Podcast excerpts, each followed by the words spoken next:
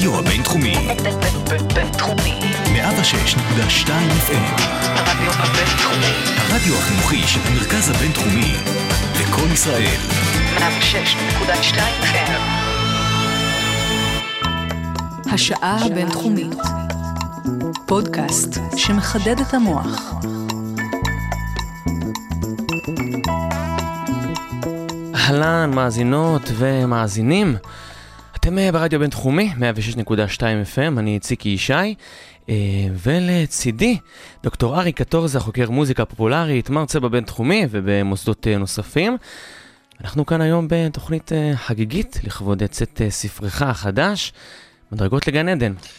אז קודם כל ברכות. תודה, תודה, אהלן, אהלן, אהלן. אז uh, אתה הוצאת את הספר הזה לאחרונה, uh, כפי שאמרתי ככה במילה, אתה חוקר, uh, חוקר מוזיקה uh, פופולרית, והספר הזה בעצם uh, ככה משרטט איזשהו קשר, שלפחות אותי, אני לא יודע, אותי מאוד הפתיע, קשר בין שני מיעוטים בארצות הברית. בואו בוא שנייה תעשה לנו סדר באמת במה, במה כן, מדובר. אז הספר מדרגות לגן עדן אה, עוסק, אה, או בואו נציג קודם את שמו המלא, כן? מדרגות לגן עדן, יהודים, שחורים ומהפכת המוזיקה האמריקאית. הוא מתעסק, בש... הייתי אומר, בתקופה של 75 שנה, בין 1890 ל-1965. למה דווקא 1890? כי זה בעצם השנים אה, של הקמת תעשיית המוזיקה האמריקאית, ו-1965 זה. שני דברים מרכזיים קורים ברמה הפוליטית. אה, הנשיא לינדון בי ג'ונסון מעביר את שינויי השוויון, זאת אומרת, את סוף שינויי החוקה אה, לשוויון למען צדק חברתי. וכמובן, בוב דילן, איך שאומרים, אה, מתחשמל, הכוונה הוא לוקח להקה חשמלית ובעצם משנה את פני הרוק. אה, בעצם הספר משרטט את היחסים בין, אה, אה, הייתי אומר, השיתוף פעולה בשני שני שד, שני שדות. אחד זה בשדה התרבותי המוזיקלי, והשני הוא בשדה הפוליטי, בין יהודים ושחורים, ויש קשר בין שני השדות האלה, והוא לא קשר ישיר, הוא קשר עקיף, אבל הוא לאורך כל הזמן הוא, הוא, הוא, הוא, הוא נמצא שם, כאשר בעצם יהו- ליהודים ושחורים יש אינטרסים משותפים, נאמר את זה ככה בצורה הכי פשוטה, לקדם את הרעיון של שוויון זכויות בארצות הברית, אה, ולקבע את זה בחוקה, ובעצם לגרום לאמריקה אה, אה, להבטיח את מה שהיא קיימה, זאת אומרת, מה שכתבה בחוקה שלה. ובעצם השיתוף פעולה הוא גם מאוד מאוד בולט בשדה המוזיקלי, הייתי אומר את זה בצורה שלדעתי לא אה, מוגזמת מדי. אי אפשר להבין את המוזיקה האמריקאית ללא שיתוף הפעולה הזה בין אה, יהודים ושחורים. אז בעצם הספר עוקב אחרי התקופה הזאת ומסרטט את הקווים בין ש- שני השדות האלה. אתה אמרת שזה קשר לא בהכרח אה, ישיר, אפילו לא בהכרח מודע, נכון? בין אה, המיעוטים הללו? כן, הייתי, לא יודע אם לא מודע זה העניין, זאת אומרת, אין, הייתי אומר כזה דבר, יש במאבק הפוליטי למען צדק חברתי, אה, ברור שיהודים ושחורים משתפים פעולה. זה ברור גם בזמן אמת. אה, יש סביב, אה, זה מתחיל עוד מתח... מת- תחילת המאה ה-20 במובנים מסוימים, אבל ביתר שאת אחרי מלחמת העולם השנייה, סביב מרטין לותר קינג, המנהיג השחור, יש לא מעט יועצים יהודים. מ- אגב, גופים שונים שהם, אגב, הרבה פעמים הם מנוגדים אחד לשני, ויש להם אינטרסים מנוגדים. למשל, יש גופים רבנים מהקהילה היהודית. יש אנשים, אנשי מפתח בקהילה היהודית, אבל יש גם אנשים מהמפלגה הקומוניסטית, מהשמאל הרדיקלי היהודי. ויש מאוחר יותר גם אנשים מה- מה שקוראים השמאל החדש היהודי, שזה דומה אבל שונה, ובעצם, ובעצם אה, הש, השיתוף פעולה הפוליטי הוא, סיפור שהוא יותר ידוע. השיתוף פעולה המוזיקלי הוא, הוא מאוד, מאוד מפתיע, הייתי אומר, אה, כאשר אנשים שהם לא, לא ממש בתוך התחום הזה. זאת אומרת, היה ידוע שיהודים היו מעורבים במיוזיקל, אה, פחות או יותר, כולם שמעו את השיר עם ג'ורג' גרשווין, אה, אבל לא ממש הצליחו ל... או לאונרד ברנשטיין, במובן מסוים שהיה אה, פופולרי, פעיל בחצי השני של המאה ה-20, אבל לא ממש קישרו את זה כתופעה, כתופעה שבה יהודים ושחורים משתפים פעולה בתעשיית המוזיקה, ואת זה הספר מבסס ומראה לאורך 75 שנה. אז אולי באמת ככה, אתה אומר שהקשר החברתי היה, הפוליטי, היה באמת יותר על, ה, על השולחן, יותר ברור, מובהק אולי. אז בואו באמת נעשה רגע סדר קצת, אנחנו בוא נחזור לתחילת התקופה שאתה כן. נוגע בה, ואיזה, מה, מה הרקע שעליו צומח הברית הזאת. אז, אז, אז בוא נגיד, בוא נתחיל קודם כל, לפני שאני נדבר על הברית, אולי נתחיל עם ה... למה, מה פתאום יהודים מתחילים להתעסק במוזיקה? כן? הרי באירופה היו לנו מלחינים יהודים, כן? ו... אבל לא הרבה. ובוא נאמר ככה, בלשון אה, בהמעטה, יהודים לא נולדו כחלוצים, חלוצי מוזיקה בעולם האירופאי. תעבור לארה"ב, למה זה ככה? יש לך איזה בגלל כל הסבר? מיני סיבות של אנטישמיות, בגלל שלא היה קשה להתקדם מאוד, בגלל שרוב, הרבה מהמלחינים, אני רק חושב על שני, שתי, שתי דוגמאות, גוסטב מאלר ומנדלסון, נאלצו להתנצר כדי שיוכלו בכלל לתפקד בעולם המוזיקה. עולם המוזיקה באירופה היה גם עולם מאוד נוצרי, תחשוב על הקשר לכנסייה. אז ליהודים היה קשה מאוד שם ב, ב, ב, בעולם הזה לה- להתקדם. אבל בזמן שבתחילת המאה ה-20 אירופה הופכת למקום איום ונורא עבור יהודים, ואם תוסיף את זה, ממש אד- אדמת דמים שכזאת, כן? תוסיף את הפרעות במזרח אירופה, ואחר כך את מלחמת העולם הראשונה, וכמובן מעל הכל מלחמת העולם השנייה וה- והשואה. בזמן שכל זה, כל הדברים הנוראים האלה מתרחשים באירופה, בארצות הברית, יהודים נמצאים בפריחה של ממש. אה, בשלל ענפי התרבות, בכלכלה, הם, הם מתקדמים ומקדימים מיעוטים אחרים, והייתי אומר, בת- בתעשיית התרבות, הם, אה, או במוזיקה, בואו נתרכז שנייה במוזיקה, הם אחראים על אה, אה, שירים פופולריים, הם אחראים על מחזות זמר, הם מאוחר יותר הם לוקחים תפקיד אפילו ב... ב, ב מה שקוראים במוזיקת רקטיים של תחילת המאה ה-20, ואחר כך בבלוז ובג'אז. ומאוחר יותר, וזה אולי הקטע הכי פחות מודע בספר, זאת אומרת שאנשים מכירים אותו, אבל זה ברוקנרול. ומעל הכל הם, זאת אומרת, אני מדבר על מוזיקאים, אבל המוזיקאים הם בעצם הצעד השני. הצעד הראשון הוא בעצם שיהודים, אפשר להגיד, משתלטים, הולכים, אומר, הופכים, הופכים להיות מאוד דומיננטיים בתעשיית הבידור האמריקאית. אה, זה מתחיל בהוליווד, כאשר ששת האולפנים הגדולים הם, אה, הייתי אומר ככה, בידיים יהודיות, פארמונט, יוניברסל, 20th Century Fox, אה, האחים וורנר, קולומביה, כן, כולם מוקמים ומנוהלים בתחילת הדרך על ידי יהודים. שורת המפיקים הראשונה שלהם היא יהודית, מאוחר יותר תסריטאים יהיו יהודים, ובעצם אחר כך המוזיקאים שהם יכתבו את המוזיקה, הרבה מהם יהיו יהודים שיבואו ל... אה, מוזיקה. לתעשיית הסרטים. מוזיקה לתעשיית הסרטים, שירים לתעשיית הסרטים, הרבה, הרבה מהעניין הזה הוא יהודי. בניו יורק, בצד השני, בעצם, אה, יהודים אה, מקימים כבר בסוף המאה ה-19, אה, פחות או יותר מ-1880, אבל ביתר שאת מ-1890 ואילך, את מה שקוראים תעשיית ההוצאה לאור, מה שמכנים טין פנאלי. ובעצם, מה זה תעשיית ההוצאה לאור? זה בעצם שהם מקימים אה, בעצם בתי חרושת ללהיטים. זה אומר, עדיין לא מקליטים את השירים, זה נכון שבדיוק באותה תקופה אפשר כבר להקליט שירים, וזה תעשיית המוזיקה כבר איזה שנה אנחנו. מדברים? בוא נעשה בסדר. אה, הם מקימים את זה כבר ב-1890, אבל ב-1901, 2, 3 כבר יש סינגלים הראשונים יוצאים לאור. התקליטים הראשונים שהעולם מכיר יוצאים לאור. אה, אבל היהודים עסוקים, לפני ההקלטה, הם עסוקים ב... מה שנקרא הוצאה לאור. הכוונה זה, אה, הם, או שהם מלחינים שירים בעצמם, או שהם שוכרים מלחינים, או שהם בעצם, הם אה, בעצם או נהיים הבעלים של, של זכויות יוצרים של שירים, ומשווקים אותם, מוכרים אותם, אגב, אגב הרבה פעמים מוכרים אותם על דפי תווים. ו... מה זאת אומרת, מוכרים את הזכויות כביכול של לא. הם, הם, הם כן, הם, הם, הם בעצם, למשל, אם יש מישהו כותב איזה שיר שיש לו פוטנציאל להיות להיט, הם מדפיסים אותו על דפי תווים, הם משווקים אותו בכל מיני חנויות, בכל מיני מרכזי קניות של אז, הם משווקים אותו לכל מיני... בלי אודיו כאילו? זה... בלי אודיו, בלי אודיו, רק דפי תווים. ואחר כך, והם משווקים את זה לכל מיני אומנים, כל מיני זמרים, שבעצם יבצעו את זה בכל מיני מועדונים, בוודוויל, בבורלסק, ב- ובכל מיני תיאטראות, בברודוויי, בכל מיני תיאטראות אה, נוספות, נוספים. וזה תעשיית המוזיקה בצד הפרימ... כן, ברגע הראשוני והפרימיטיבי שלה. מאוחר יותר, לא עוד אחרי הרבה זמן, כבר בתחילת המאה ה-20, הם כבר מתחילים לחבר את זה לאומנים שיקליטו את השירים. אה, ופה הם, אה, אה, הם יקבלו תפקידי מפתח. הייתי אומר שהרוב המכריע של החברות האלה הם בבעלות יהודית או בניהול של יהודים. ובעצם כתוצאה מכך, וכתוצאה מהקשר הזה בתעשיית הבידור, הרשת הזאת שנוצרת, המוזיקאים היהודים מתחילים להגיע, כן? זאת אומרת, זה כל מיני, בדרך כלל זה בעצם מוזיקאים שמתחילים בתעשיית המוזיקה, לרוב הם מתחילים כמדגימי שירים, למשל, ארווין ברלין, שנולד כישראל ביילין, או אולי עוד מעט נדבר עליו. Uh, הוא מתחיל את, את הקריירה שלו כמדגים שירים, או כמשווק שירים. זאת אומרת, מד- מדגים שירים. מדגים שירים למשל, מה הכוונה?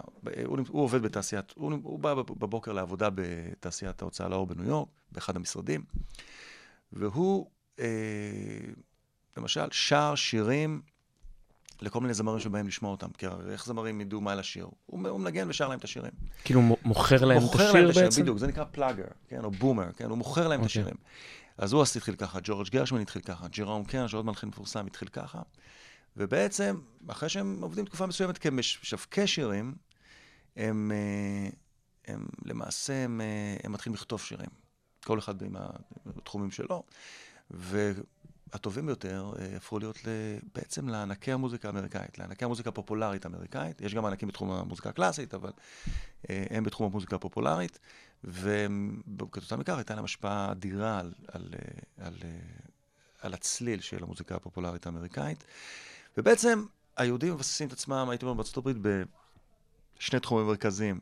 אחד זה תעשיית הביגוד, השני זה בעצם תעשיית הבידור. כן, יש עוד תחומים, אבל אלה שני תחומים מאוד... הביגוד והדיבור... וה... והבידור, כן, אלה שני תחומים מאוד בולטים, כאשר... אה, מה הכוונה בולטים? כאשר אתה, אתה מנסה להבין מי, מי עובד בתעשייה הזאת, אתה מגלה המון המון שמות יהודים. ביגוד אופנה או ביגוד יותר טקסטיל במובן של טקסטיל, אופנה, כאילו, פסי ייצור? יהודים הגיעו לארה"ב, אז הם היו, אה, הפכו להיות פרוונים, אה, חייטים, אה, כובענים, אה, כל מה שקשור לביגוד. מדוע? כי בעצם הם הגיעו בסוף המאה ה-19, תחילת המאה ה-20, זה הרגע שבו תעשיית הביגוד הופכת להיות תעשייה המונית, והם איכשהו חודרים לתחום הזה שהוא בתול יחסית. אותו דבר בתעשיית התרבות והבידור. הקולנוע נמצא בתחילת דרכו, והאמריקאים וה, הפרוטסטנטים, שהם האליטה, הם לא עדיין לא יודעים בדיוק איך הם, מה הם הולכים לעשות עם, עם התופעה החדשה הזאת שנקראת אה, תעשיית, תעשיית הקולנוע, אז היהודים חודרים לשם. אותו דבר עם המוזיקה, לפרוטסטנטים יש איזו תמונה אחרת לגבי איך תיראה המוזיקה האמריקאית, ואז פה היהודים באים ואומרים, לא, לא, לא, לא, אנחנו חושבים שיש לנו תמונה יותר טובה ויותר מדויקת, ואז הם, אה, הם, הם חודרים בדיוק בחוליה, ברגע הזה ובתקופת זמן הזאת. אתה הזכרת מקודם ממש בחצי מילה, שזה היה רק אחת מה, מהזירות שהיהודים ככה השתלבו בהן. כאילו, בנוסף לזירות כלכליות ודברים אה, כאלה, אבל בספר שלך יש איזשהו אה, תיאור כזה של אה, רצון של איזשהו מיעוט שבא ורוצה להרגיש בבית. כן. אז אתה חושב שאפשר לומר אולי שדווקא ההשתלבות התרבותית, דווקא הדריסת רגל בתחום הזה, היא יותר נותנת הרגשה לקבוצת מיעוט, הרגשה של בית, של חלק ספק, מהמקום? אין ספק, הייתי אומר יותר מאשר בית. השיתוף פעולה הזה של יהודים ושחורים, התחיל עוד בסוף, מתחילת הדרך, מתחילת המאה, הייתי אומר עוד, במובן מסוים, אולי נתחיל מההתחלה. מעניין מאוד, וזה מסיבות שונות ומגוונות, שלא יודע אם אין לנו זמן לעסוק בזה כרגע, אבל מי שיקרא את הספר אולי לא אה, מקבל כמה תשובות. המוזיקה האמריקאית, מתחילת דרכה, הייתי אומר משנות ה-20 של, ה, של המאה ה-19, בסדר? בוא נגיד 40-50 שנה אחרי הכרזת העצמאות האמריקאית, היא מתקבעת על הרעיון של שחור ולבן. של... אה, מה זה אומר שחור ולבן? זמרים לבנים שמתחפשים לשחורים, זאת אומרת, ומאמצים וגונבים ושואלים, הייתי אומר, אה, אה, מוזיקה, צעדי ריקוד, אה, שפה, אה, מנייריזם, כל מה שבעצם קשור בתרבות העבדות השחורה, ומופיעים עם זה. והמופעים האלה אה, נקראים Blackface Minstrelsy, כן, או זמרי ה-Blackface Minstrels. אני חוזר, זמרים לבנים אה, זה ממש באופן מוצהר, אתה, מוצר, כמו שאתה אומר, זה לא כן, שהם מוצר. מאמצים ולא... הם, הם, הם, הם, הם מאמצים, הם, זאת אומרת, זה דברים לבנים שהם מאמצים, הם מתחפשים לשחורים, שואלים, גונבים, לוקחים מתוך הרפרטואר השחור שמכירים, ובעצם אה, מקיימים, הייתי אומר, אה, מצווים, אוקיי? אה, מופעים שהם, הייתי אומר, אפשר להגיד את זה בשפה שלנו, צחוקים וקטעים על התרבות השחורה, או על השחורים. אה, זה בעצם סוג של פרודיה על הזמרים השחורים? פרודיה. באיזה שנה אנחנו מדברים? אני מדי פעם מעצור אותך להבין ציר הזמן כדי. מצוין, 1820-1830 זה מתחיל. אוקיי. וזה מההתחלה מתרחש ככה, הרעיון הזה של שחור ולבן במוזיקה האמריקאית. זאת אומרת, המוזיקה האמריקאית יכולה להיות אחרת לגמרי, לא יודע, הייתה יכולה להיות מוזיקה, אלמנטים של מוזיקה אירית ומוזיקה אינדיאנית. אז למה דווקא זה מה שנוצר? למה שחור? זה שאלת השאלות. למה דווקא העניין השחור? כנראה מסיבות שונות של, של דווקא, אה, אה, ש... יש משהו בחזות השחורה, כן? הייתי קורא לזה הצל השחור, שהוא מדבר אל ה... מדבר אל ה... אה, דיבר אל האומנים הלבנים. הייתי אומר אולי, יש כמה הסברים לזה. הסבר אחד היה הסבר יותר גזעני, להגיד, זאת אומרת שארה"ב הופכת להיות מדינה מאוד גזענית בשנות ה-20 וה-30, ובעצם, מה זה המופעים האלה של Blackfest Minstrelsy? הם בעצם מופעים של... מבססים את האידיאולוגיה של העליונות הלבנה, האידיאולוגיה של גזענות בתקופה ההיא, נקרא עידן, עידן הג'קסוניאני, זאת אומרת, עם הנשיא אנדרו ג'קסון. אה, ובעצם זה, זה, זה גישה אחת להסתכל על זה. הגישה השנייה היא בעצם להגיד, לא, לא, בעצם זה, האומנים האלה, דרך אגב, רגע, אבל מהגישה הזאת של הגזענות, אז בעצם היה פה תהליך של גזענות, ואז לאט לאט הכלה, קבלה והערכה אפילו, משהו אוקיי, כזה? אז זה גישה אחת להסתכל על זה ככה. הגישה השנייה היא בעצם להגיד שמההתחלה, בעצם האומנים האלה שהתחפשו לשחורים, רובם אה, היו, דווקא רובם, חלקם, רובם ממוצא אירי, דווקא בני, הייתי אומר, מעמד בינוני, לפעמים בני מעמד בינוני גבוה. הייתי אומר, במובנים רבים נמשכו אל התרבות השחורה. היה משהו יותר פראי, יותר מגניב, יותר פתוח, יותר חופשי בתרבות השחורה, למרות שהם היו עבדים, כן, אבל שפשוט משך אותם לשם, ובטח עם המסורות המוזיקליות ששחורים הביאו מאפריקה, היה משהו מאוד מגניב בלחבר את, ה, את העולם האירופאי אל העולם השחור. עכשיו, אז ככה נוצרה המוזיקה האמריקאית. אז כאשר יהודים מתחילים להגיע הברית, בשנות ה-80 של המאה ה-19, הם התרבות הזאת כבר קיימת, הש... העניין של שחור לבן כבר קיים, ובמובן מסוים הם מהר מאוד מוצאים את עצמם שם. אולי הדוגמה הבולטת ביותר הוא אל ג'ונסון, שיש פרק בספר שמוקדש לו, שהוא הוא מתחיל להופיע כבר מגיל 13, 14, כן, עוד שהוא נער, מופיע בכל דבר שזז, בכל מיני סוגי מופעים, תיאטראות, אה, מופעי בידור, ואז יום אחד הוא בעצם משתמש ברעיון הזה של ה-Blackfest Minister, כן? הוא שם את המסכה, הוא צובע את הפנים שלו בשחור, מתלבש בחליפה שחורה, והקהל מגיב אליו בטירוף. הרעיון הזה שהוא מתחפש לשחור, יוצר איזה, איזה עוצמה ש, שהוא לא חווה אותה לפני כן. ומאז הוא מקבע את זה, הוא נהיה המלך של מופעי ה-Blackfest Ministers. ואחר כך הוא יופיע ככה בסרט שנקרא זמר הג'אז, ובעוד סרטים נוספים, זה הופך להיות משהו שמאוד מזוהה איתו. ובעצם זה, הייתי אומר, החוליה הראשונה הראשית של חיבור של יהודים ושחורים בתעשיית המוזיקה. אחרי אל ג'ונסון יבואו זמרים יהודים נוספים. אז בדוגמה הזאת זה לא, כנראה לא היה ממקום של גזענות, לפי... זהו, אצל, אצל, יש חוקרים שדווקא מתייחסים אל שיתוף הפעולה היהודי-שחור בתקופה הזאת, כדווקא כמשהו מאוד גזעני. היהודים, מה הרעיון של הגישה הזאת? היהודים, אה, כדי להתקבל בתרבות האמריקאית, דווקא חדרו אל החוליה הכי גזענית שלה, ובעצם הפכו את עצמם ללבנים. אני, יש לי המון בעיות עם הגישה הזאת, היא בעיניי, אה, אני מסביר אותה בספר, היא רוויית סתירות ואי דיוקים ועוד הרבה דברים שקשורים לזה. הגישה שלי אחרת היא דווקא יותר גישה של, אה, אה, שדווקא היה משהו בשיתוף פעולה עם השחורים שדווקא גרם לאומנים יהודים לבטא את עצמם באופן יותר אה, חתרני, עצמאי, מרדני. היה להם משהו יותר קולי באיך שהם רוצים להציג את עצמם. קיבלו איזושהי השראה מהעולם הזה, כמו ש... לא ספק, קיבלו המון השראה מהעולם הזה, אבל זה גם, הם, היהודים, בהרבה מובנים, ראו את עצמם כמתקדמים יותר מאשר הפרוטסטנטים האמריקאים שהיו אליטה. מבחינתם הם ידעו בדיוק איך צריכה לראות המוזיקה האמריקאית, איך צריך לראות הקולנוע האמריקאי. אה, למה? כי הם לכאורה, כביכול, באופן הייתי אומר פרדוקסלי, מביאים את הערכים האלה מאירופה.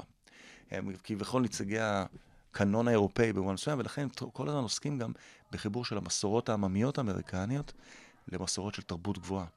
זה, גם בקולנוע זה מאוד בולט, כן? פתאום לקחת סרטים, עד, עד שאדולף צוקר מפרמונט אה, מחליט לעשות סרט ארוך, כן? אז אז, אז הסרטים היו נניח אה, שלוש דקות, עשר דקות, חמש עשר דקות, הוא מחליט לעשות סרט שלם כמו מחזה שנקרא המלכה אליזבת, כן? והוא רוצה לתת לזה תחושה של תיאטרון אה, אה, אה, מכובד. ואותו דבר זה קורה במוזיקה, כאשר הם לוקחים את המסורות העממיות האמריקאיות ובעצם מחברים אותם לאלמנטים של מוזיקה קלאסית, של תרבות גבוהה, של אופרה, של... אה, אבל כל הזמן עם איזה עין על תרבות הצריכה. זאת אומרת, זה לא מחובר, זה לא מנותק מהקהל, זה תמיד צריך להגיע, למכור ולהיות בתוך ההיגיון המסחרי של הקפיטליזם האמריקאי. אוקיי, אנחנו ברשותך נצא לשיר הראשון שככה כן, אנחנו... אה, בחרת. כן, אז בחרנו את uh, Someone to Watch Over Me, uh, כמובן שהלחין ג'ורג' גרשמין הענק. Uh, כנראה אחד האומנים הכי, uh, אחד המוזיקאים, קומפוזיטורים, כותבי שירים הכי חשובים אי פעם. Uh, ובטח uh, בין הכותבים היהודים. אה, שיר יפיפה שמשלב, הייתי אומר, בין השפעות קלאסיות שהיו לו ובין השפעות אה, אה, של רוח התקופה, קצת כניסה, מוביל את, את כתיבת השירים לתוך עולם הג'אז והמון של הג'אז שאנחנו נכיר בהמשך. ג'ורג' גרשווין.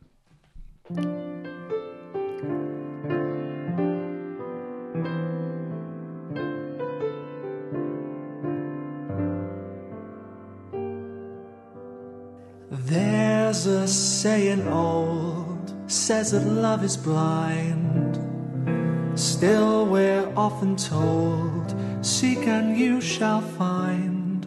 So I'm going to seek a certain girl I've had in mind. Looking everywhere, haven't found her yet. The big affair I cannot forget. Only girl I ever think of with regret. I'd like to add her initial to my monogram. Tell shepherdess for this lost lamb?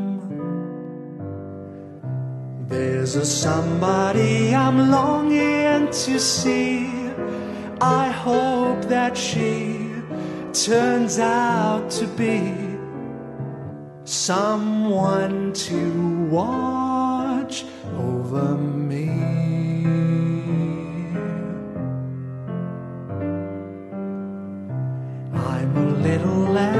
Lost in the wood. I know I could always be good to one who'll watch over me. Although I may not be the man some girls think of as handsome, to my heart she'll carry the key.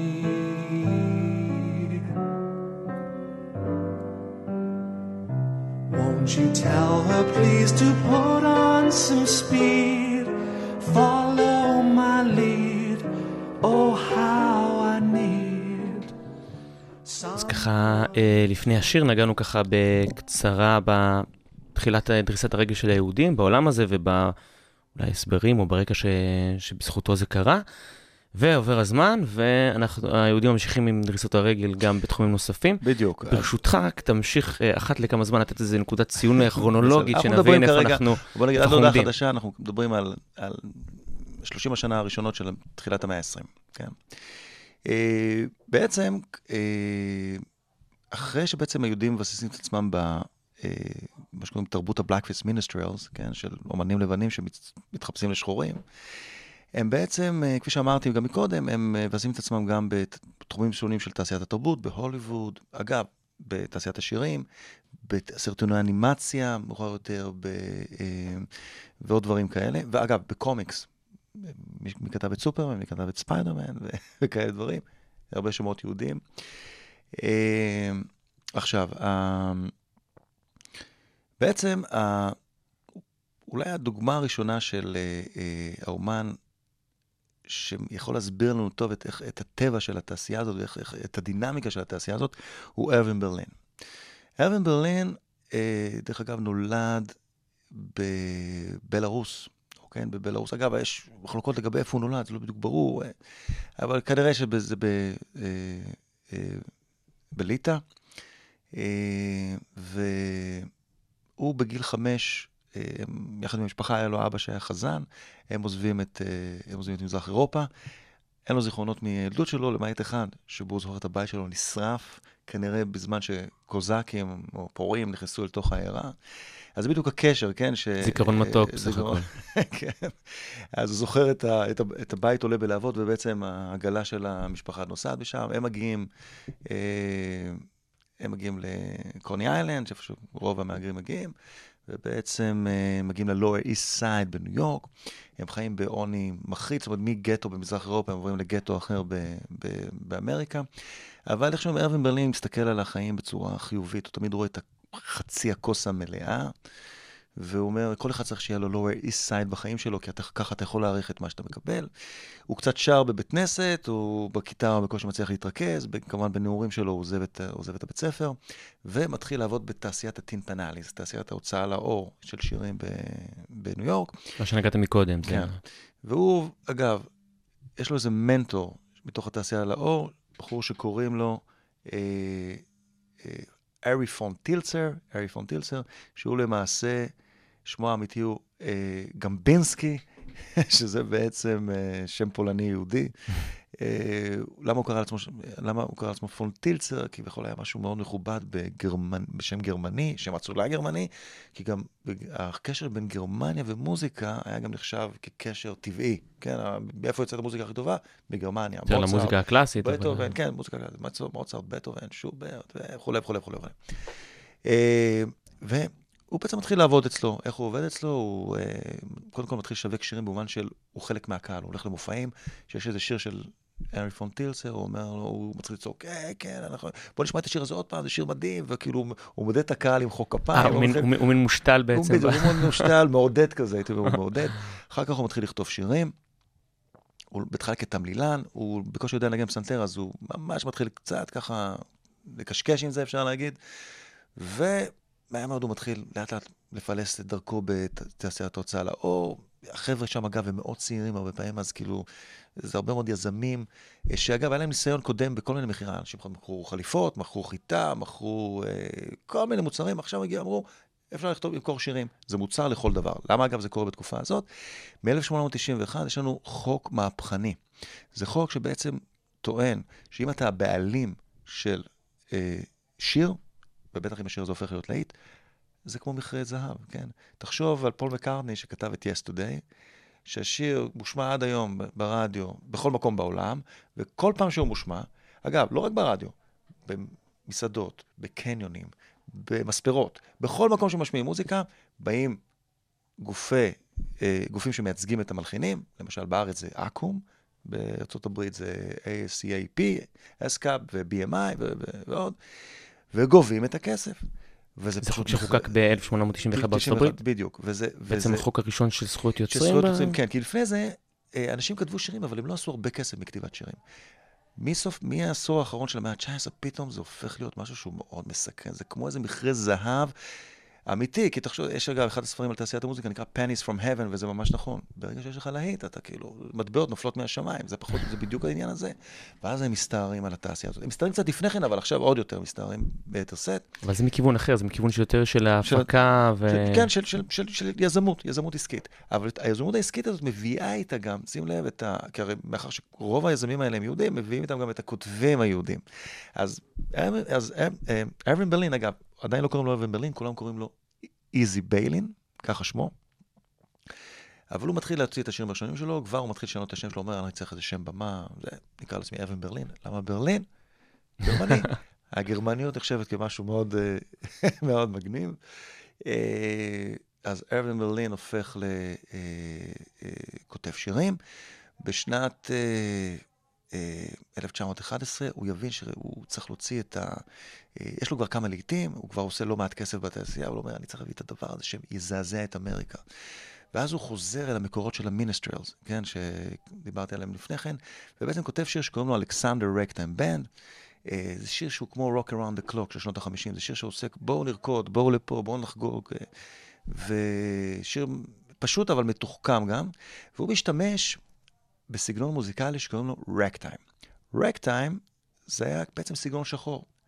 מלך הרקטיים עד אז היה בחור בשם סקוט ג'ופלין, הוא היה פסנתרן, הוא התחיל קטעי רקטיים, הוא היה מלך הרקטיים אה, של ש- שנת- שנת איזה סגנון זה 1903. מזכיר, בוא נאמר בשביל זה, ככה... זה נורא מזכיר את, אה, אם מישהו מכיר את, אה, את, אה, הקטע מהעוקץ. זה קורה כאשר יד אחת בעצם מנגנת פעימות מאוד ישרות, ויד שנייה בעצם היא מאוד סינקופטית, זה נורא מדגיש את, הסגנון הזה, ואז נוצר משהו שאולי אנשים יזהו אותו מ... אני יודע, אה, קטעים, אמריק, סרטים אמריקאים של תחילת המאה ה-20, אה, מערבונים לפעמים נותנים, שמים שם קטעי רקטיים, זה לא היה קיים בתקופה ההיא, אבל זה מזוהה עם, ה, עם המוזיקה שקשורה לזה, שקשורה למערבונים. אה, ובעצם הוא, נגדיר את זה כרגע כסגנון שחור, הוא לוקח את האלמנטים של הסגנון, והוא, מל- והוא במקום קטע מוזיקלי שהוא נחמד, הוא פשוט הופך את זה, הוא מכוון את הכתיבה למשהו שהוא בלב ליבה של, ה, של אמריקה. זה בעצם, הוא עוסק באלכסנדר, למה הוא קורא לזה אלכסנדר רקטיים בנד? אלכסנדר זה שם שהרבה פעמים נתנו לשחורים. אה, זה שם גם מי היה אלכסנדר? גדול המצביעים בתרבות המערבית, האיש שכבש את כל העולם, כן, כל העולם העתיק. רגע, זה השם של ההרכב שלו בעצם? אז- הביג בנד כזה? אלכסנדר היה שם גנאי שהרבה פעמים נתנו לשחורים, כאשר, הרי לשחורים הרבה פעמים, אה, כאשר, אפילו אם היו בני 60-70, קראו להם come here boy, כן? אז הרבה פעמים אלכסנדר היה כמו מישהו שקרא- שקראו לו שחורים אלכסנדר, זה היה כאילו להגיד, אוקיי, אני... לצחוק עליהם. אז הוא משתמש באלכסנדר, זה כבר היה שם שהיה טבוע בלא מעט שירים שחורים, הוא אומר, אני משתמש בזה כשיר על מנצח תזמורת, הוא הולך להרקיד את כל אמריקה. עושה הפוך על הפוך כאילו. איזה רדוקציה בדיוק, לשם? בדיוק, בהפוך על הפוך, ובעצם אנשים ששומעים את הדבר הזה, כאילו, נכנסו לטראנס, נכנסו לאקסטזה של ריקוד. זה כאילו הזיז להם את האיברים בגוף, כאשר בעצם... אה, אה, אה, שיר שפשוט אי אפשר היה להישאר אליו אדיש, והוא גם חיבר את זה לסאונד של המיניסטרי, הוא חיבר את זה באסוציאציות מסוימות לתקופה ההיא, ובעצם השיר הופך להיות אה, להיט ענק, הוא בעצם הופך להיות... אם אתה רוצה, הוא הסטטיק ובן אל של אה, 1911. לא, לא מבוטל להיות סטטיק בבן ב-1911. אבל רגע, רק ברשותך, אנחנו... אם, אם אני מבין נכון את מה שאתה מתאר לי עד עכשיו, מדובר בעצם על, עדיין על יוצר יהודי, שבעצם יוצר את האומנות מתוך איזשהו רפרנס למוזיקה שחורה, ואולי הזדהות, אבל אני עדיין אה, לא, לא רואה איפה החיבור ממש של היצירה בפועל בין שחורים כן. ולבנים. לא, אז כן. אז הוא בעצם לוקח את האלמנטים של המוזיקה השחורה, והוא בעצם נותן לה פרשנות אחרת. הוא בעצם מבין שאת הרק טיים, לא כסתם סגנון מוזיקלי, בעצם רק טיים זה, זה הייתי אומר, זה מצב רוח, זה הכלאה, זה כאילו, זה, זה משהו שאתה, זה כמו משהו שמגדיר תקופה. ו, וזו הסיבה שהשיר שלו הופך גם להיות להיט ענק. תוסיף את שהוא בתוך רשת של משווקים יהודים, שמשווקים את השיר הזה בכל מקום ברחבי ארה"ב, וזו הסיבה שסקוט ג'ופלין, דרך אגב, אה, אה, הולך לעולמו ב-1917, כאשר הוא סובל מהר- גם משבר פיננסי, גם ממחלת סיפיליס ועוד כל מיני צרות שפוקדות אותו. וארווין ברלין הופך לאיש מאוד מצליח, אגדה בתחומי תעשיית הבידור. הוא משתית את המוזיקה האמריקאית כשילוב, אפשר להגיד, יהודי שחור. הקרקע למוזיקה הוא מיניסטריאלס ורקטיים, אלה מסורות שחורות. הוא מוסיף לזה איכויות של תמלילנות, מסורות של אה, אה, קצת יותר תחכום אולי, או יותר אה, פינס ב- בהגשה, ובעצם הופך את אלכסנדר רקטם בנד ללהיט ענק. בהמשך הוא בעצם הופך להיות למעין אה, ענק בתעשיית השירים, הוא גם איש עסקים, הוא גם מלחין, והוא גם אה, אה, אה, אה, חודר אל תוך הוליווד, אה, ובעצם הוא הופך להיות אחד מכותבי השירים הגדולים ביותר אי פעם. בין היתר הוא גם כותב מיוזיקל. עכשיו, לא מעט כותבים, אה, אולי הדוגמה השנייה זה ג'ורג' גרשווין, שגם כן מתחיל ב... באופן די דומה. הוא נולד אגב ב-1898, ההורים שלו אה, הגיעו מרוסיה, הם הכירו ברוסיה אבל התחתנו בארצות הברית. הוא כבר אה, נולד בארצות הברית? הוא נולד בארצות הברית, ואגב, הוא לא דיבר יידיש בילדותו, בניגוד להרבה מאוד יהודים אחרים, הוא דיבר ישר אנגלית, אבל הוא חווה את ה... זהות של מהגר באיזשהו קודם כל, מקום. בוא נ- לא הזכרנו, ניו יורק, לא נשכח גם, שעיר היא הבירה של תעשיית המוזיקה, והעיר היהודית הגדולה ביותר בעולם. אוקיי? זאת אומרת, יותר מכל מיעוט אחר, יהודים הם המיעוט הכי גדול בניו יורק. יש שניים וחצי מיליון יהודים שמגיעים עד 1920. וזה מה שמחבר את ה... את ה אה, הרבה פעמים את היהודים, תעשיית הבידור. תעשיית הבידור בניו יורק, היהודים בניו יורק, הם התחברו אל תוך העניין הזה. אה, וג'ורג' גרשווין הוא גם כן מתחיל באופן דומה לברלין. אה, ההבדל היחידי הוא שהוא הוא כבר מגיל 12 מתחיל לקבל פסנתר הביתה, מהר מאוד מראה כישרון פנומנלי על הפסנתר.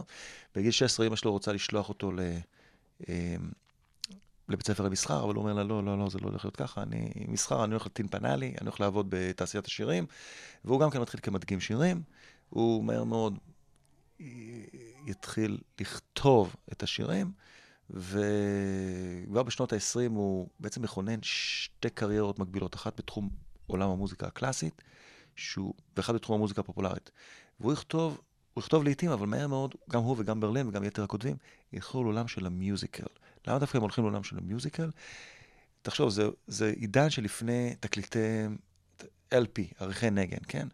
בוא נגיד, בשנות ה-60, כשהב, כשהביטלס רצו לעשות יצירות ארוכ, משמעותיות וארוכות, אז הם, היה להם את הרעיון של אלבום קונספט, סאונד של פפר לונלי ארסקלו בנד. אז הם יכלו לעשות את זה לגבי תקליט שלם. בשנות ה-20, וה-30 זה בלתי אפשרי. לכן המיוזיקל, מחזות הזמר, בעצם זה התחום שבו זה הדרך בעצם לבטא איזשהו קונספט איזה אה, לאורך... איזה יצירה שהיא משמעותית, שהיא אה, גם שירים וגם מלל וגם סיפור, וגם, וזה עולם יצירתי זה ועולם או זה יותר או עמוק. סינגלים בעצם? בדיוק, כאילו? כן, והטים פנאלי זה בעיקר סינגלים, ופה אתה יכול לעשות דברים יותר עמוקים ויותר מורכבים ויותר מגוונים, ולכן הם, כל הכותבים, או רוב המכריע של הכותבים, מהר מאוד, הם, הם נשארים בטים פנאלי, הם כותבים סינגלים, אבל הם מהר מאוד הולכים לעולם של המיוזיקל, זה עולם יותר אומנותי. אז יחד עם גרשווין, או לפני גרשווין, יש כותב מאוד מפורסם שקוראים לו ג'רום קרן, וגרשווין, ולורנס והארט, ואחרים, אח- וכן, הרבה מאוד אחרים אחר כך. בעצם הרבה, הרבה פעמים, אגב, זה צמדים, כן? רוג'רס והמרשטיין בהמשך. אה, והם כותבים מיוזיקל, הם אחראים על, על המוזיקה של מיוזיקל, וזה, הם הופכים בעצם לבעלי השפעה מאוד גדולה על מוזיקה שתצא מאמריקה. הייחוד אצל גרשווין, יש שהוא יותר, כנראה כראש חץ לכל התהליך הזה, הוא תמיד יהיה מעוניין גם בלכתוב מוזיקה קלאסית, זה נכון, אבל גם לחבר את המוזיקה הקלאסית לאלמנטים של מוזיקה שחורה. אוקיי? זאת אומרת, הוא כותב מוזיקה קלאסית אמריקאית ושיר, ומוזיקה פופולרית אמריקאית, אבל כל הזמן הוא מחבר את המרכיבים האלה אל העולם של המוזיקה השחורה. עולם של הבלוז, בהמשך עולם של הג'אז, והוא... אה, אה, אה, אה, תהליך, אגב, שמגיע לשיאו, אולי בש- רק שתי דוגמאות. אחד זה שיר שקוראים לו I got rhythm, שהוא בעצם, הוא, למעשה כנראה השיר המשפיע ביותר על התפתחות הג'אז. אה, לאו לאו דווקא השיר הטוב ביותר, או לאו דווקא השיר האהוב ביותר עליי, אבל אין ספק שהוא, אה, בהרבה מובנים, הוא שיר ש... אפשר להגדיר את הג'אז המודרני. אומני הג'אז לקחו את המבנה של השיר הזה, את המבנה האקורדים, את המוזיק, המוזיקה שלו, ויצרו לו מאות פרשנויות, כתבו מאות יצירות אחרות על הבסיס ההרמוניה של השיר הזה, או בהשפעת השיר הזה, והיה לו השפעה מאוד גדולה לשיר got rhythm. לשיאו כל התהליך הזה הגיע באופרת ג'אז, שהוא יקרא לה פורגי ובס, שבעצם אה, יצירה שגרשווין הגדיר כיצירה שהוא רוצה לכתוב למען השחורים, על נושא שחור, וישחקו בה לא זמרים ש- לבנים שצובעים את עצמם בשחור, אלא רק זמרים אפרו-אמריקנים. וזה קרה? זה קרה, זה קרה ב-1935, שהיא בעצם פסגת היצירה שלו, אגב, שנתיים לפני מותו הטרגי, והוא... אה, טרגי מי? מה זה? טרגי בגלל... טרגי, אה, שטף דם במוח, או שבגללו הלך לעולמו. אה, ובעצם ב-1935 הוא משיק את היצירה הזאת, אופרת ג'אז, שאגב, היא אופרת ג'אז שהיא רוויה בלהיטים, אוקיי? היא- נשמע אה, קצת קצת כמו אה, כן. סתירה כביכול סתירה, למוזיקה אבל, הפופולרית. אבל גם אה, אופרה, קרמן היא אופרה שרוויה בלעיתים, וגם אופרות של פוצ'יני הן רוויות בלעיתים, ואתה יודע, יש אופרות שהן, וגם מוצרט יש לו קטעים מאוד מאוד אה, מוכרים. אז בעצם, כפי שאמרתי, גם כשהם מחברים, עושים מוזיקה, אה, תרבות גבוהה, הם תמיד עם עין, על, הייתי אומר, על טעם הקהל, ולהתחבר לזה. ובעצם, אה, אה, דרך המיוזיקל, הייתי אומר, הם משתיתים את העולם הזה של החיבור הזה היהודי-שחור במוזיקה האמריקאית. אולי עוד דוגמה אחת לקשר הזה, כמובן, זה היצירה ספינת השעשועים, שואו-בוט, שכותבים, שני, שני כותבים יהוד, יהודים, ג'רום קרן ורוג'ר המרשטיין, אה, ואוסקר המרשטיין, סליחה, השני. אה, בעצם סיפור על ספינת שעשועים ששטה במיסיסיפי, ויש שם סיפור, אין לי כל כך זמן לפרט עליו עכשיו, סיפור גזעני, כן? יש שם אחת מה... הפרפורמריות על הספינה היא, היא בעצם, יש לה מראה לבן, אבל יש לה שורשים שחורים, וזה מניע את העלילה לסיפור שעוסק בגזענות. אה, ובעצם, ה, ה, זה בעצם היה, שואובוט יצא ב-1927, ובעצם היה המיוזיקל הרציני הראשון, שגם עוסק בגזענות, גם מבוסס על יחסי שחורים וגזענות, ואיך היהודים מפרשים את זה, וגם אה, היה כאילו נושא אחד. זאת אומרת, עד אז... גם מה- שם שיחקו שחורים? זה גם... אה, שם דווקא לא שיחקו שחורים, שם לא שיחקו שחורים, אבל, אה, אבל הנושא עסק בגזענות, ו... אה, זאת אומרת, היו שם שחורים, היו שם זמרים שחורים, אבל, אבל זה דווקא היה, זה לא אומר שכל הצוות היה שחור, כן? אה, היו שם שחורים בצוות עצמו, אבל אצל גרשווין, כל הצוות הוא שחור, וזה היה פריצת דרך משמעותית ביותר. אה, מה שכן רציתי להגיד, עד אז המיוזיקל, עד שואובוט, המיוזיקל היו בדרך כלל דברים בידוריים, מצחיקים, משעשעים. הרבה פעמים לא היה נושא אחד למיוזיקל עצמו, או מחוברים מכל מיני דברים. גרשווין, אה, סליחה, ג- אה, לפני, לפני כן, בשואובוט של ג'רום קרן, אה, היה כבר נושא אחד, סיפור אחד, וזה הפך, מה שהפך להיות בעצם, ל, אם אתה רוצה, זה הסארג'ה פפר של המיוזיקל בהרבה מובנים. ובעצם, דרך חוליה, זו הייתה חוליה מאוד חשובה שבה היהודים חיברו את הרעיון הזה של יצירה שחורה, לבנה, אם אתה רוצה, יהודית, בתוך המוזיקה הפופולרית. אה, ואולי אה, כדי שנבין משהו מתוך העולם הזה, אז נשמע את אה, Put It on a Ritz, של. אבן ברלין, שיר שיצא בסוף שנות ה-20, אבל היה כמו אנטיתזה לשנות השפל הגדול, כאשר שיר שכולו היה פאר ו... ואולי אוף במובן מסוים, שיר מדליק ביותר. If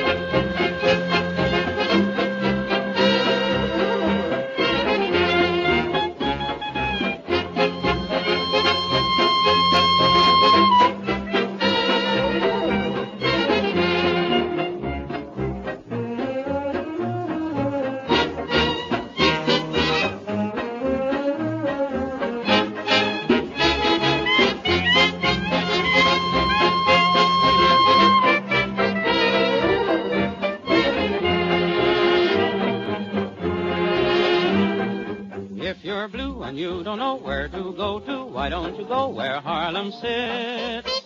Putting on the Ritz. Spangled gown upon a bevy of high browns from down the levee, all misfits. Putting on the Ritz. That's where each and every Lulu Belle goes every Thursday evening with her swell bows rubbing elbows. Come with me and we'll attend their jubilee and see them spend their last two bits putting on the Ritz.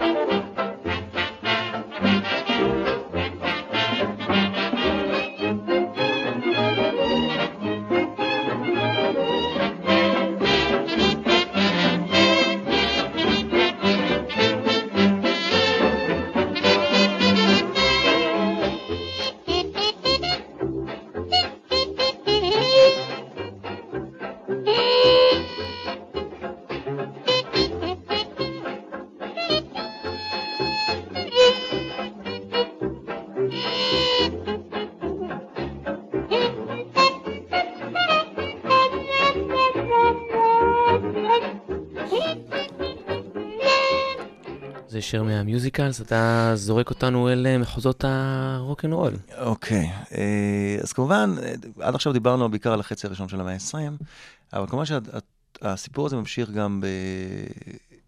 במה שנקרא אחרי מלחמת העולם השנייה. ושוב פעם, אני חוזר רק לעניין, הוא, הוא מופיע בשני שני שדות. אחד השדה הפוליטי, יהודים, מגופים שונים, עם אינטרסים שונים, עומדים מאחורי מרטין לותר קינג והמאבק של תנועת זכויות האזרח האמריקאית למען צדק חברתי ושוויון זכויות. אה, בצעדה של מרטין לותר קינג לוושינגטון באוגוסט 1963 יש המון מיעוטים, אבל המיעוט היהודי בולט יותר מאשר כל מיעוט אחר, ככה יספרו לכם ההיסטוריונים. ומעניין שגם בצד. אה, התרבותי, אז שיתוף הפעולה ממשיך ואפילו ביתר שאת.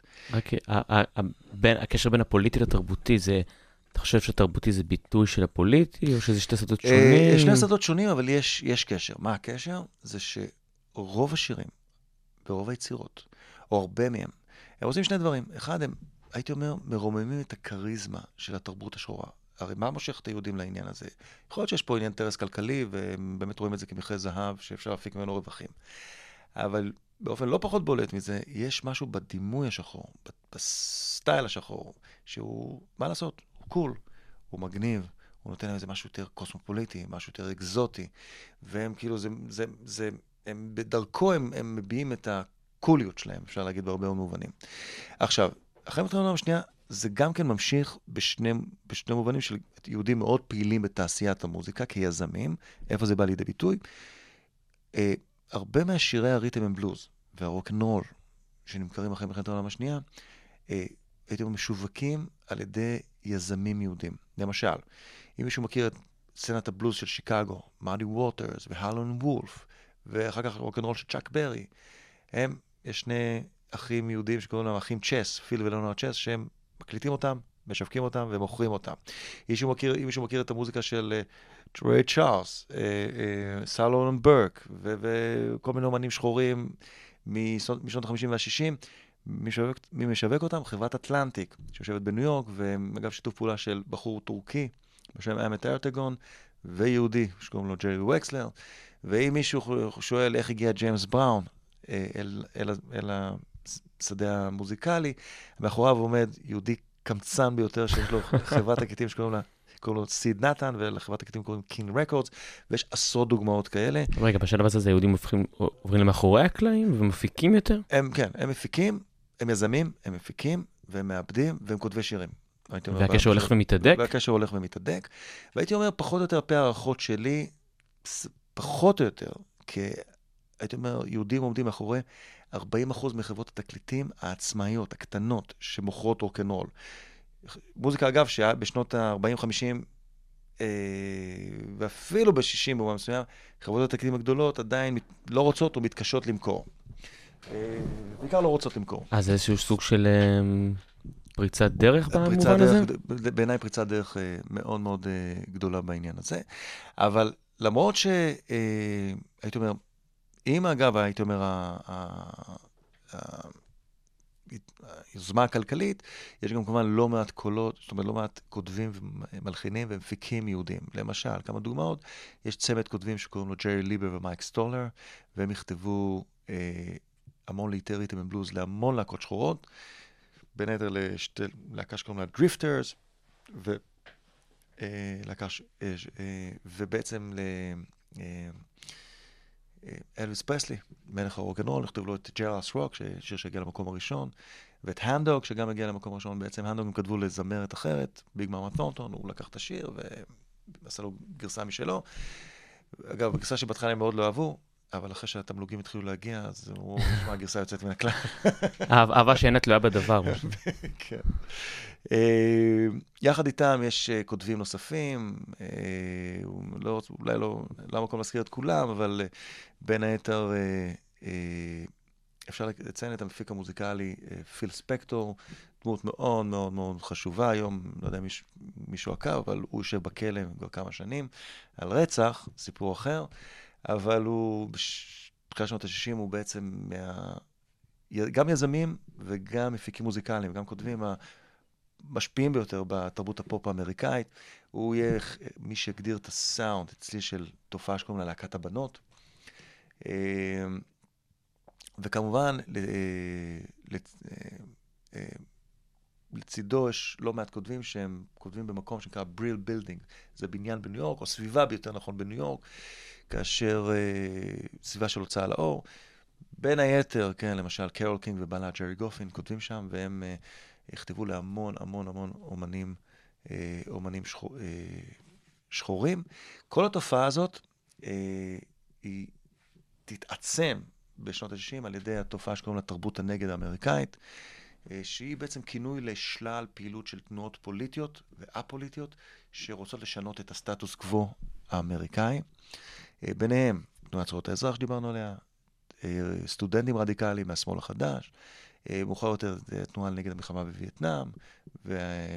אז הרפורמות החברתיות-פוליטיות בעצם מעצימות את הקשר המוזיקלי בדיוק, הזה כי ביניהם? בעצם ה, ה, ה, על רקע תרבות, תר, מה שקוראים תרבות הנגד, היצירה של היהודים בעצם תהיה, אה, אה, אה, הייתי אומר, ההדרה של התרבות השחורה תתקבל כמשהו שהוא הרבה יותר לגיטימי. ואולי משהו שאולי לא הזכרתי, אבל זה, דיברתי על תחום של מוזיקה שחורה, אבל אה, גם בתחום הפולק יש לא מעט קולות, גם יזמים יהודים ולא מעט קולות יהודים, כמובן הבולט ביותר הוא שזה- בוב דילן, בוב דילן, אבל גם הם במובן מסוים, וזה מוזיקה יותר פוליטית, זאת אומרת, פוליטית ממש, ב... כותבים על פוליטיקה, זה לא משהו סמיוטי, זה לא זאת אומרת, הם כותבים על עולם שחור, ואז אנחנו מבינים את העולם השחור כמשהו שהוא מקובל, אוקיי? זה ממש כתיבה, מח... כתיבה מחאתית. עכשיו, אה, אבל גם בוב דילן למשל, הרבה מהדרך שבה הוא רוצה לראות את אמריקה, היא תהיה דרך עולם הבלוז השחור, עולם המיתולוגיות השחורות. אחד הקולות הכי משפיעים עליו יהיה אומן הבלוז רוברט ג'ונסון, שהאגדה עליו סיפרה שהוא, אה, למה הוא היה כל כך מוכשר? כי הוא פגש את השטן בצומת הדרכים, נתן לו את, הנשמה וקיבל את הכישרון. אה, ג'ון, ובוב דילן מספר שביום שהוא חתם על חוזה התקליטים, מי שהחתים אותו נתן לו את התקליט, תקליט אוסף, אוסף, אוסף השירים של רוברט ג'ונסון, הוא נכנס לחדר, הוא שם את התקליט על הפטיפון, והוא פשוט, זה לו את המוח, כן? אה, הוא הבין איך לכתוב שירים על, אה, דרך הכתיבה של רוברט ג'ונסון. והרבה פעמים, בתקליטים הגדולים שלו בשנות ה-60, הוא הסתכל על אמריקה דרך העיניים האלה, אני, כאילו מרגישים את רוברט ג'ונסון בתוך הכתיבה של בוב דילן. איזה מבט נוקב, חודר, קצת פרנואידי על אמריקה, הוא רואה את אמריקה כסוג של לוויתן, כזה שאי אפשר לשלוט עליו, כמו, כן, כמו הסיפור של מובי דיק קצת, והוא, אה, והוא, אה, והוא כאילו מבקר וכותב את ה... אולי במובן מסוים את המודרניות האמריקאית. אז הסיפור מתפצל לכמה קולות, ו... ואולי הייתי אומר בסוף, השיתוף פעולה, אין, המספרים מוכיחים אותו, זאת אומרת, יש המון שיתופי פעולה. יש המון שירים שיצאו בשיתוף פעולה יהודי שחור, או ביהודים שכתבו על העולם השחור, אבל בסופו של דבר, היהודים החזיקו בכוח הכלכלי. הם השתלטו, כפי שאמרתי, על אמצעי הייצור, על תעשיית האור, על הוליווד. ובסופו של דבר, הדבר, העניין הזה יצר קולות מתוך העולם השחור, שהם מופיעים בחצי השני של שנות ה-60, שאומרים, היי, היי, היי, רגע אחד, מישהו פה הרוויח מהשיתוף פעולה הזה, וזה לא אנחנו. או בוא נגיד, אנחנו הרווחנו הכי פחות, אומרים השחורים. קולות רדיקליים. וקולות הם מופנים רדיקליים- נגד היהודים שבעצם... נגד היהודים, ובעצם טוענים שהיהודים ניצלו אותם, ולקחו להם, וגנבו מהם, ושדדו אותם, גם כלכלית. איך אתה עושה לי את זה כמה דקות לפני הסוף? כל ההרמוניה היפה הזאת, האחוות מיעוטים הולכת ו... כן, כל להקה טובה מתפרקת בגלל כסף. כאילו. בדיוק, וגם אומנותית. לא, אני אומר, אבל זה גם, זאת אומרת, הניצול הוא גם, מבחינתם, גם כלכלי וגם אומנותי. זאת אומרת, יהודים שדדו מהם את המורשת השחורה. אה, עד כדי כך. עד כדי כך. זאת אומרת, יש גם קולות כאלה, ובספר אני כמובן מתייחס לכל הדיון הזה, הוא, לאורך כל התקופה. די מעניין שדווקא בתקופה שהיא לא קשורה לספר, בשנות ה-80, אה, אחד מהלייבלים הכי משמעותיים יהיה שיתוף פעולה יהודי שחור של דף ג'ם, כן? של ריק רובין וראסל סימון, שהם הקליטו את מיטב ההיפ-הופ הניו יורקי באותם שנים, אבל השיתוף פעולה אצלם יהיה באמת שוויוני. זאת אומרת, הם גם ישתפו פעולה כמפיקים מוזיקליים, יזמים, והחברת תקליטים תהיה בשותפות של שניהם. ששניהם מה, זה... ששניהם. מה שלא היה בש, בשיתוף פעולה הקודם. שיתוף פעולה הקודם היה שיתוף פעולה כלכ... אה, מוזיקלי, תרבותי, אבל ה- היהודים שלטו בתעשיית הבידור.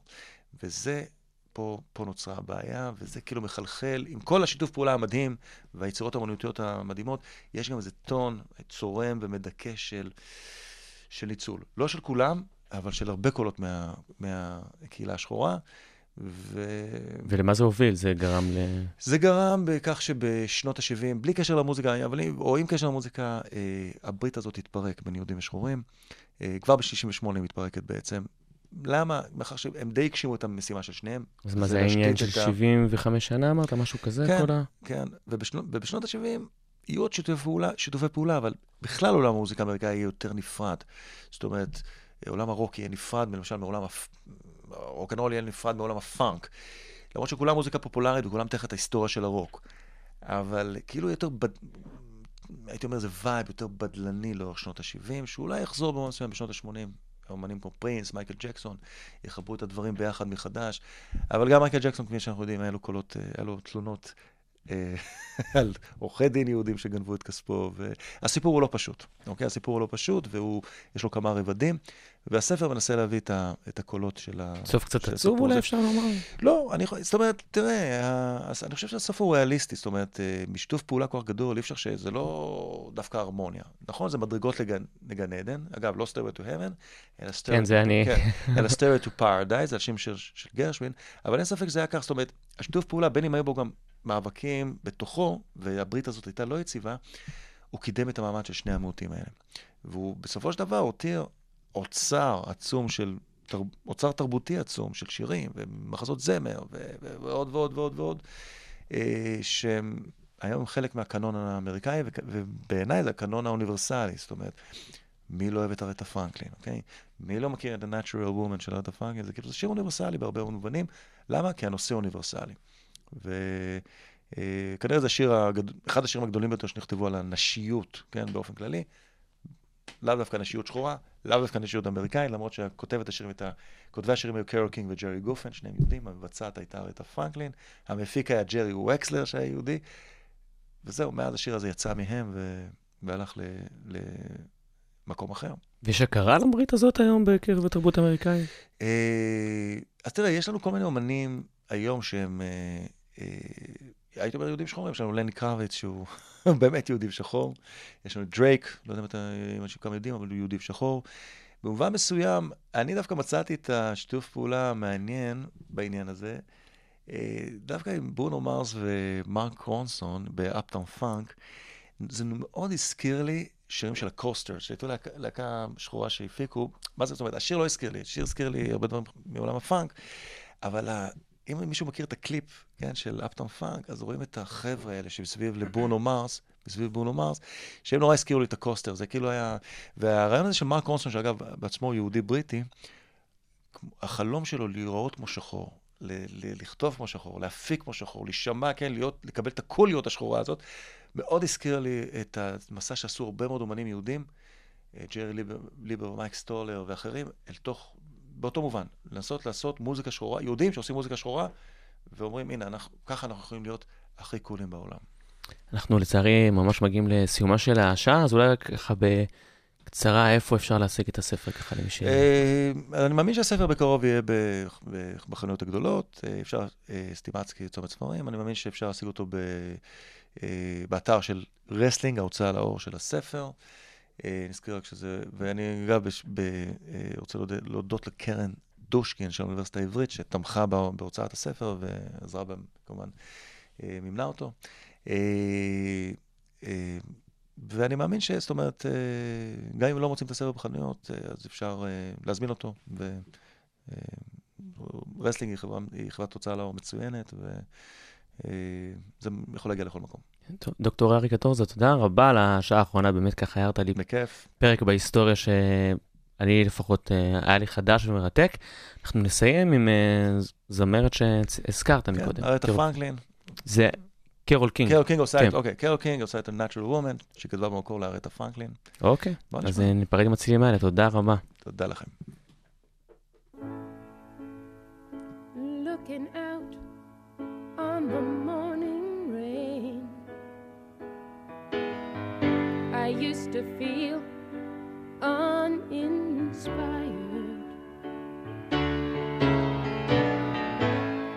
And when I knew I'd have to face another day, Lord, it made me feel so tired. Before the day so unkind.